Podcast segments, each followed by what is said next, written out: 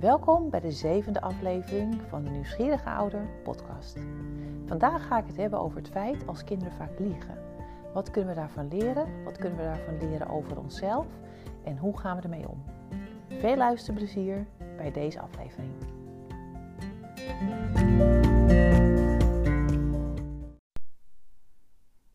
Kinderen liegen. Volwassenen ook. Eigenlijk is liegen best een dagelijks onderdeel. Want ik denk als je heel eerlijk bent en kijkt naar jezelf, dat je op een dag misschien wel vijf leugens zou kunnen vertellen. En ik denk eigenlijk als iemand aan je vraagt hoe is het met je, en eigenlijk gaat het niet goed, maar je hebt er helemaal geen zin in om dat te vertellen, dan zeg je ja hoor, gaat goed. Uh, als iemand iets gemaakt heeft en je vindt het nou niet bijzonder lekker, maar je ziet dat die ander ontzettend zijn best gedaan heeft, dan zeg je het is heerlijk, dankjewel. En zo is eigenlijk liegen uh, een, ja, een heel normaal onderdeel van ons bestaan. Maar ik merk dat ouders um, met regelmaat vragen: uh, hoe kan ik nou voorkomen dat mijn kind zoveel liegt? Want ik vind het ontzettend lastig. Ik raak het vertrouwen compleet in mijn kind kwijt. Want het liegt over van alles. Uh, over de gekste dingen. Dus op een gegeven moment zeggen ouders dan van, maar hoe kan dat dan? Want ja, ze kunnen toch gewoon vertellen wat de waarheid is. We, geven toch, uh, ja, we worden toch helemaal niet boos. Of, ja, dus ouders vragen zich dan af, wat gaat hier mis? Nou, ik denk in beginsel is het goed om te gaan kijken en om na te denken. Als een kind heel klein is, en dan praat ik echt over peuters en kleuters, vooral bij peuters. Peuters gaan echt uh, spelen met liegen. Dus die gaan ook kijken hoe onze reactie is. En die vinden dat hartstikke leuk en spannend om te ontdekken uh, ja, wat het ze brengt. En uh, daar mogen ze ook echt mee oefenen en stoeien. En in beginsel dan al is het heel belangrijk uh, hoe wij reageren op liegen.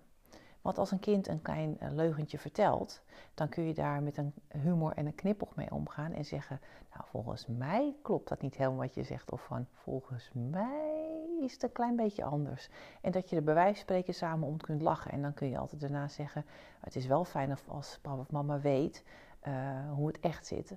Dus uh, als wij op een luchtige manier ermee omgaan en uh, kinderen een klein beetje de ruimte geven om te spelen met liegen, dan ja, zal dat toch anders verlopen. Op het moment dat wij eigenlijk dan al best corrigerend reageren op een leugen, dan merkt een kind: hé, hey, oké.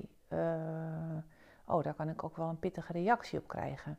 Dus dan krijgt het gelijk een andere feeling bij een leugentje vertellen. Terwijl het spelen ermee en ontdekken is juist ontzettend belangrijk. Dus dan ontneem je ze wellicht een beetje de ruimte om daar een beetje mee te gaan oefenen. Dus daar begint eigenlijk al uh, hoe wij omgaan met liegen. En ik merk dat uh, bij veel ouders uh, het vaak gezegd wordt: Ik heb zo'n hekel aan liegen. En voor mij is het zo belangrijk dat de waarheid gesproken wordt. En vaak zit daar een verhaal achter. Dat is iets wat je in jeugd meegemaakt hebt of wat voor jou een hele belangrijke uh, normen en waarden zijn. Dus dat is altijd belangrijk en heel erg zinvol om te gaan kijken. Wat maakt nou dat ik zo zwaar til uh, aan een leugen? Want ja, zoals ik al in het begin zei, ik denk dat wij uh, door de dag heen best een hoop leugens vertellen. En dan denk je, ja, maar dat zijn toch niet echt leugens. Maar in principe is ook een leugen is een stukje ruimte voor jezelf nemen. Het mooiste voorbeeld vind ik dus altijd als iemand uh, met veel passie en liefde iets voor je gemaakt hebt, dan zal je niet snel zeggen, ik vind het niet te eten, ik vind het smerig. Dan kan je bijvoorbeeld zeggen, ja, ik vind het best lekker of ja, ik hou wel liever van iets anders, maar je gaat het toch inpakken omdat je de ander niet wil kwetsen. Dus een leugen kan ook hartstikke nuttig zijn. Maar goed, als een kind natuurlijk stelselmatig veel liegt, dan uh, wordt dat gevoel van vertrouwen steeds uh, ja, brozer. En dat is dan hetgene waar ouders ook enorm mee worstelen, want je wilt je kind vertrouwen. En helemaal als je natuurlijk richting de tienertijd gaat, dan uh, moet je ze meer, of hebben ze meer los te laten. En dan wordt dat vertrouwen, zeg maar, ja, veel belangrijker. Nou, in beginsel zeg ik altijd tegen ouders: wat is jouw relatie met de waarheid? mag de waarheid te zijn. En dat is eigenlijk bijvoorbeeld ook van, uh, spelen wij zelf overal open, open, kaart over? Of hebben wij zeg maar ook veel verborgen bladzijden waar uh, mensen niks over mogen weten? Is alles oud en niet open? Hebben wij misschien ook wel uh, twee gezichten soms in, de, in dingen?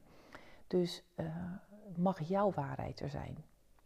Dat is een grote vraag. En dat zijn vaak de vragen die ook in een familiesysteem kunnen meespelen. Als er bijvoorbeeld in een familie um, geheimen zitten of dingen die um, ja, niet oud en niet open zijn, wat we misschien een beetje weghouden. Dan kan het zijn dat een kind zeg maar, dat gaat representeren. Dus eigenlijk dat weggestopte stuk en daardoor wat vaker gaan liegen. En dat klinkt misschien een beetje ingewikkeld, maar dat is nu eenmaal een systemische wet. Dus als het uh, verbergen van dingen uh, iets is wat in het familiesysteem zit, dan kan een van de jongere kinderen dat eigenlijk gaan representeren. Want in principe is met alles zo, um, ja, alles hoort erbij. Dus ook de verborgen stukken die we wegstoppen, ja, die horen er eigenlijk ook wel bij. Dus dat kan een veel dieper liggende oorzaak zijn. Een wat meer naar de uh, oppervlakte liggende oorzaak kan zijn. Uh, hoe reageren wij op de waarheid? Dus als een kind, ik had van de week nog een meisje die uh, had buikpijn omdat ze haar earpods uh, kwijtgeraakt was. En ze durfde dat niet te vertellen tegen haar moeder, omdat ze bang was dat haar moeder heel erg boos werd. Dat ze die earpods kwijtgeraakt was. Dus je merkt vaak als ouders dat je, als je iets heel erg belangrijk vindt, of je vindt dat ze ergens zuinig moeten zijn, of een kind doet iets uh, wat jij vindt wat niet kunt en we reageren daar in beginsel eigenlijk heel erg vanuit onze eigen emotie uh, bozig op of heel erg afkeurend, dan vindt een kind dat heel erg lastig. En dat maakt ook tegelijkertijd dat het dan minder de ruimte voelt om de waarheid te vertellen. Dus als wij eigenlijk misschien de lat wel heel erg hoog leggen, of um, zo zit ik even te denken, er was bijvoorbeeld ook een ouder die zei tegen mij, ja, haar dochter had iets gedaan uh, wat ze echt niet vond kunnen. En dat ze ook echt zegt: Zo heb ik jou niet opgevoed. Wij gedragen ons als een dame.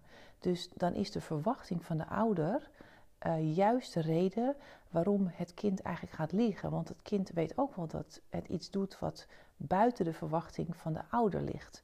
En een kind wil nu eenmaal graag uh, jouw verlangen vervullen, maar zoekt ook naar routes om dingen te ontdekken. Dus ik merk toch wel vaak dat wij als ouders ook wat meer kunnen kijken. Als ik nou heel eerlijk ben, hoe reageer ik dan vaak op dingen?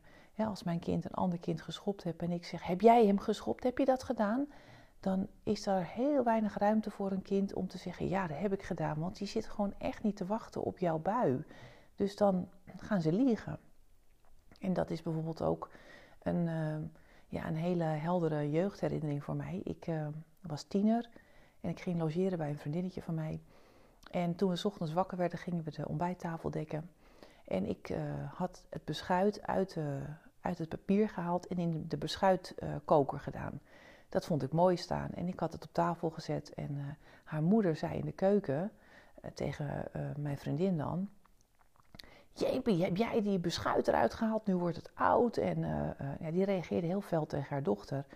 Ik merkte dat ik in één kromp. En toen zei mijn vriendinnetje, ja, ik heb dat niet gedaan. En ik durfde gewoon niet meer te zeggen, ik heb dat gedaan. Terwijl terugkijkend waren er natuurlijk maar drie mensen in huis. Mijn vriendin, ik en haar moeder. Dus die moeder wist natuurlijk heus wel dat ik dat gedaan had. Maar ik durfde gewoon niet meer uh, te zeggen dat ik het gedaan had. En als je eenmaal nee, uh, nee zegt, ik heb het niet gedaan. Ja, dan ga je volharden in je leugen en dan hou je vol. Dus um, ja, de reactie van de volwassenen maakt eigenlijk dat ik het niet durfde te vertellen. Want je wil, uh, ja, je wil daar niet mee geconfronteerd worden. Dus onze reactie is zo bepalend uh, hoe wij reageren op situaties. Uh, als een kind een fout maakt, wat ze, nou ja, ik gun, zeg altijd gun ze hun fouten. maar als wij daar eigenlijk altijd heel snel afkeurend op reageren, dan creëren we dus een, een, een sfeer waarin de waarheid minder snel verteld zal worden. Dus dat is een heel belangrijk aspect om eens eigenlijk heel eerlijk te gaan kijken van, ja, hoe is mijn reactie dikwijls? En het is ook heel erg moeilijk als er iets gebeurt. Het voorbeeld van die earpods, dat zijn dure dingen. Dus als uh, ouders dat gekocht hebben voor hun kind, dan baal je ook enorm als um, het kind die kwijtmaakt. En dan is het ook zo logisch dat je eerste reactie uh, een boze reactie is, teleurgesteld. En in mijn geval is denk ik dat um, de teleurgestelde reactie is eigenlijk misschien wel erger dan boos. Want dat gaat heel erg over afgekeurd worden. Iemand is teleurgesteld in jou en dan voldoe je niet aan de verwachting. Dus op het moment dat een, keer, een kind ook gelogen heeft tegen jou, kun je zeggen: Ik ben zo teleurgesteld in jou dat jij mij niet de waarheid verteld hebt.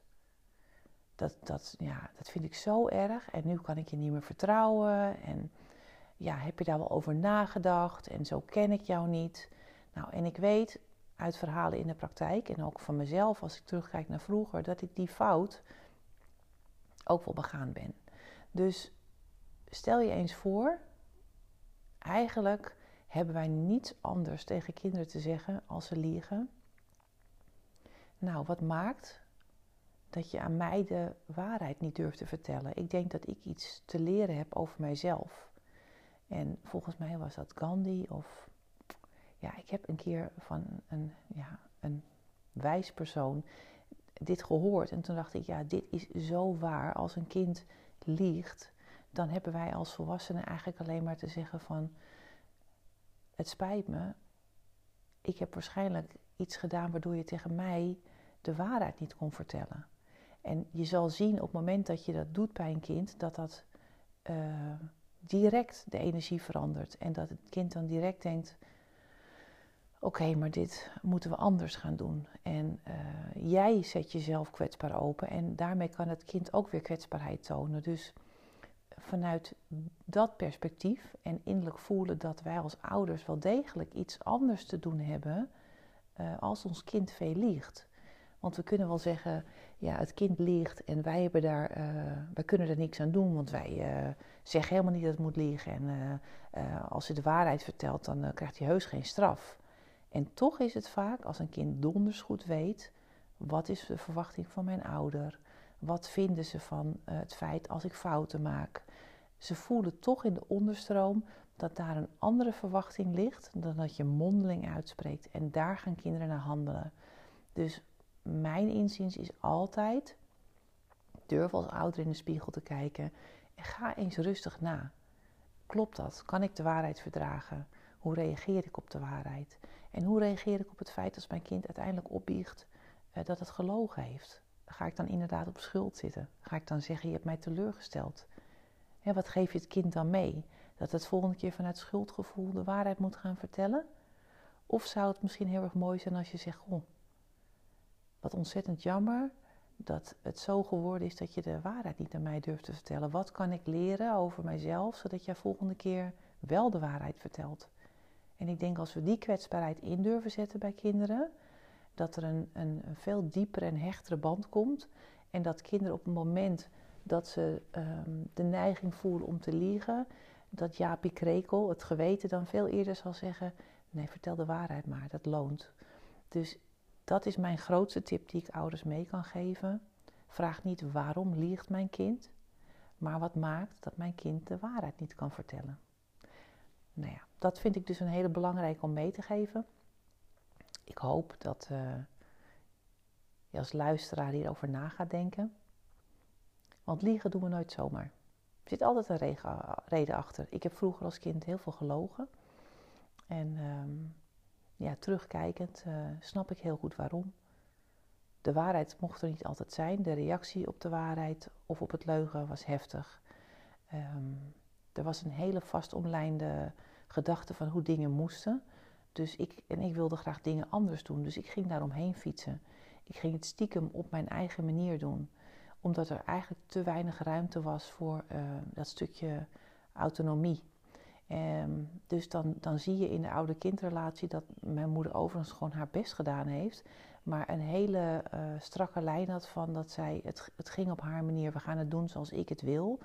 Uh, en er was weinig afstemming. En mijn moeder was een alleenstaande ouder, dus dat maakt natuurlijk ook dat je minder ruimte hebt om. Uh, uh, ja, ik zeg altijd, mijn moeder heeft misschien minder tijd gehad om echt vol te leven, maar ook soms wel moeten overleven met twee meisjes en een huishouden en werken, waardoor je wat uh, sturender gaat reageren. En daardoor ontstond toch soms de ruimte dat ik te weinig uh, autonomie voelde. En dan ging ik op zoek naar uh, maniertjes om dat wel te doen. En daar kwam liegen dus bij. Dus ja, ik hoop dat het je perspectief wat verbreedt. Dat je uit kan zoomen als je merkt dat je kind vaak geneigd is om te liegen. nou, zoom eens uit en neem de woorden mee die ik je verteld heb. En kijk dan eens of je daar iets nou, wat wijzer van wordt. En mogelijk dus ook een andere koers kunt gaan varen om het klimaat te creëren waarop je kind eigenlijk veel meer de waarheid kan spreken en de behoefte voor een leugen eigenlijk steeds minder wordt. Nou, bedankt voor het luisteren en maak er een mooie dag van. Vond je deze podcast interessant? Deel hem gerust met andere ouders om hun ook te inspireren. En zijn er nu onderwerpen waar je graag iets meer over wil weten? Voel je vrij om mij een e-mail te sturen op info@bijzonder-coaching.nl. Ik zou het ontzettend leuk vinden om te horen over welke onderwerpen jij graag meer zou willen weten. Bedankt voor het luisteren.